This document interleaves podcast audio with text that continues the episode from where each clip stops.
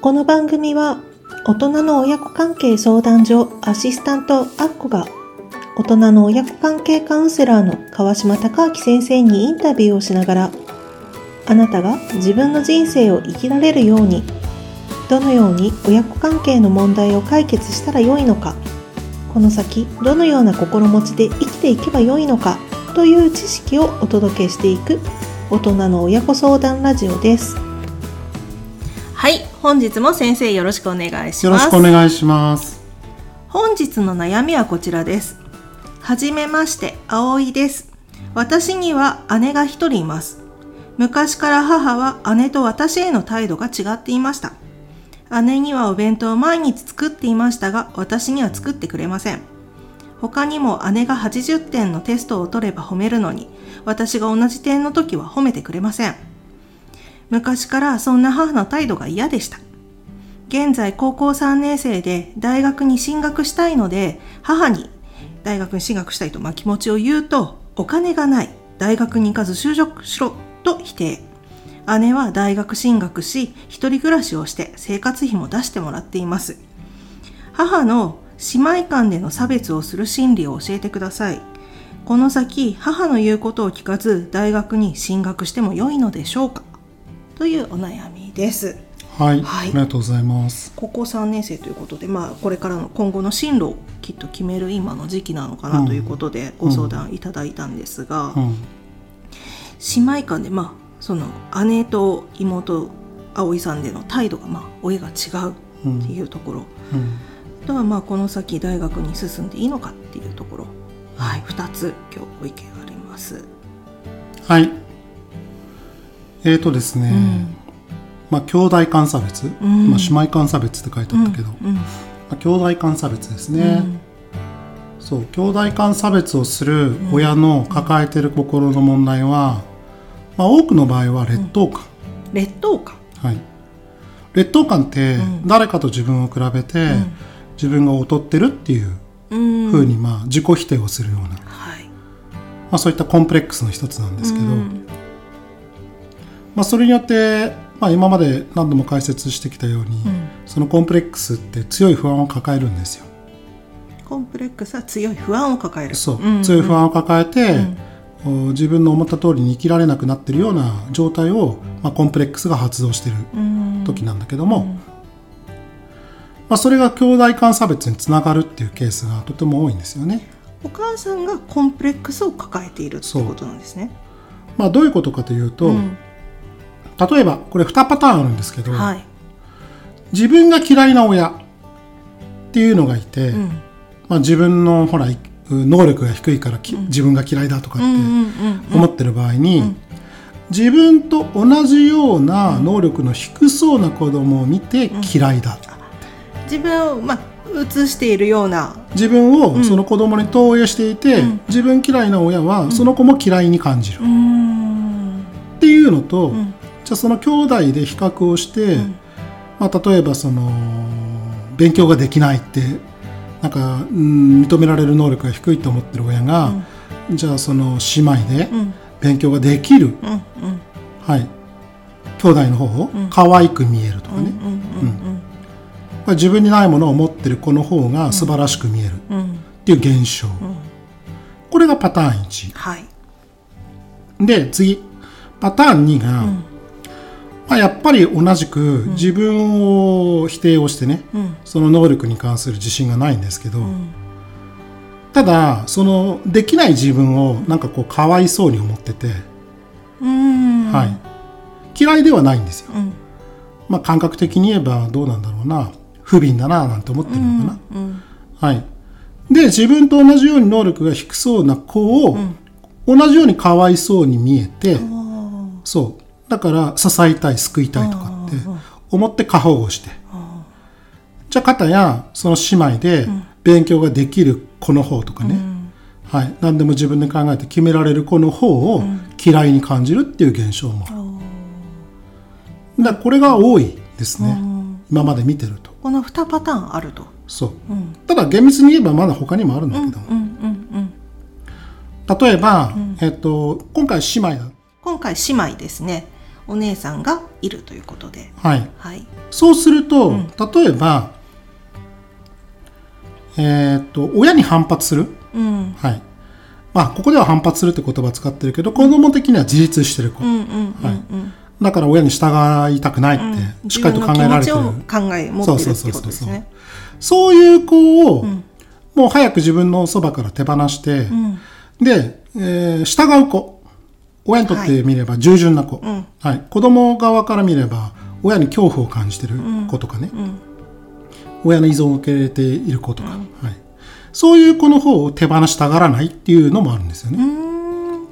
まあ、近くに置きたいっていうことですね。そうそうだから、うん、例えば大学進学とかだと、うん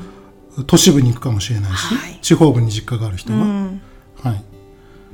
ていうように、うん、なんかこう進学を許したら、うん、自分のそばからいなくなるんじゃないか、うん、だから上の子はもう従わないからしょうがないんだみたいな、ねうんうんうん、で下の子は、うん、ずっとその自分のそばにいて支えてもらいたいから、うん、地元で就職させたいみたいな、うんうんうん、そういう心理状態の親も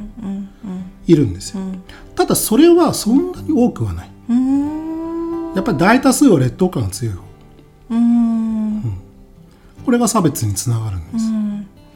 この差別って、うん、いつぐらいから出てきてとかってあるんですか。まあ大体その子供時代、うん、で年齢っていうのはまあ千差万別ですけど、うん、大体劣等感持ってる親って何にこだわるかっていうと、うん、その世間体なんですよ。ああはい。そうだから、うん、よくあるパターンが学校の成績、うん、ああそうですね分かりやすいですよね、うん、何か褒められたとかそうそうそうそう、うん、もっと低い年齢だったりすると、うん、親の言うことを聞いたかどうかとか、ね、ああなるほどそうだからよくほら、差別する親が言う言葉があるんですけど、うん、この子は手がかからなかったこの子は育てにくかったってはい、よく聞きますね、はいはい、ありますねはい、あれ、うん、育てやすいと思ってる子は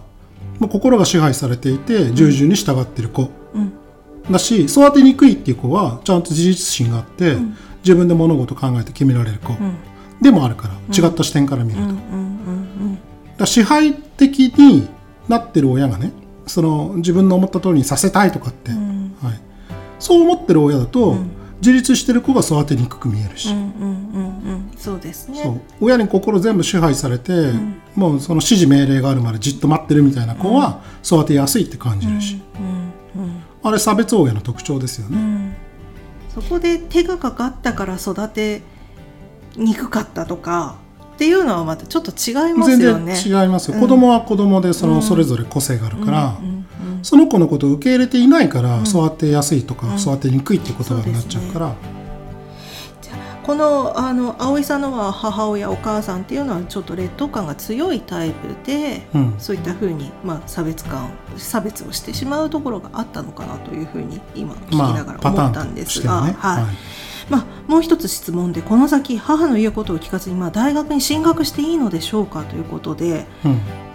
葵さんはまあ高校3年生でこの先大学にすぐ進みたいと思っているんだけども、うん、親はまあそんな必要はないと、まあ、地元でまあ就職しろということでなっているんですが、うんうん、いかがなんですか。大学に通うことは何にも問題はないと思います、うん、ただやっぱり問題になってくるのはお金とか、ねうん、そうですね。じゃあその大学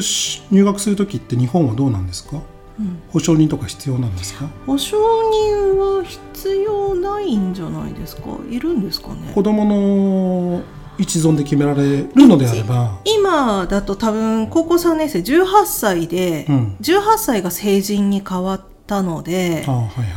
そうなるときっと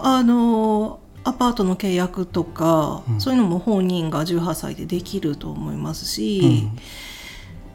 うんまあ、お金を借りるという面でも18歳、まあ、きっとクレジットカードが持てるというところで借りる場合も、まあ、奨学金ももちろんありますし取れるのかどうかっていうところだと思うんですよ、うんうん、お金がその進学する費用が、うんないのであればどこかからね借りてくるかもらってくるかしなきゃいけないので、うんうん大学進学することは何にも問題はないし、うん、できるのであればもう本当にどんどんしてもらいたい、うんうんうん、その葵さんの人生は葵さんのものだから、うん、葵さんが幸せだと感じる生き方をしてもらいたいんです、そうですね、きっとこの先お金の面、学費だとか生活費の面がきっと苦労されるかもしれませんが、いろんな今制度だとか、うん、学生に待遇のいいものも出てきていると思うので、うん、少し調べてあれですかね、そう、まあ、うん、あくまでもこれは心理的な観点ですが、うん、その葵さんの母親っていうのが、うん、要するにその子供の身になって考えることができずにね、うん、で、まあ、その葵さんのことを差別してるっていうことですから、うんうん、葵さん自身がこの話を聞いて、じゃあ今までお姉さんと扱いがだいぶ違っていたなとかね、うん、はい、じゃあ母親からこう気持ちをいたわってもらえることも少なかったなと感じるのであれば、うん、やっぱりそれは正常、まあ、健康的な状態ではないでしょうから、うんうん、はい、もうその健康的な状態ではない母親の言葉に迷わされるのではなく、うんうん、これからは自分で考えて、うん、決めてね、うん、いいと思ったことをどんどんこう自分の人生に取り入れていってもらいたいなと思うんですよ。今までも同じぐらいの年齢の方サポートしたことは何度かあったんですけど、はい、やっぱりその時に問題がお金なんですよね、うん、そうだから、うん、今までサポートした方は、うん、まあそれはね、結構前の話なので、うん、その時は大学入学する時は親の承諾がなければいけないのかもしれなかったんだけども、うん、その方は、まあ、とにかくお金の面では負担をかけないから、うん、っていうことで説得して、うん、大学入ったんです。でその後卒業して、うん、もう親とは離れたって言ってたけども、そういう反対されないための、ただほら心はもう目の前にいるのは問題抱えてる親でね、うん、そうもうそれはなるべく早く距離を取りたいって思ってるんだけども、ただ戦略上、うん、ここで例えば反対されて承諾されなければ、うん、大学に入れないっていうことであれば、うん、戦略上はじゃあそこは、説得をしてね、うん、行くっていう方法もあると思うんです、うんうんうん、一番大事な目標って何っていうところを見定めて、うん、あとは途中ちょっと遠回りしてでも、うん、その目標に向かっていくことが大事だから、うんうん、ここで心が全部なんかこう支配されてると、うん、もう親が言ったからダメだとかね、うん、はい、親が許してくれないから自分はもう行けるはずがないんだとか、うん、そんなふうに諦めないでほしいなとは思うんです、うん、そうですね、うん、一度きりの人生なので自分でよく考えて、うん、はい、そう自分の気持ちに、うん、を一番優先してほしいですね、はい、葵さん頑張っていってほしいなと思います。はい、あなたのお悩みを教えてください。スタンド FM の場合はレターから、ポッドキャストの場合はホームにお悩みを投稿してください。その際、誰との関係でどのような状態になっていて、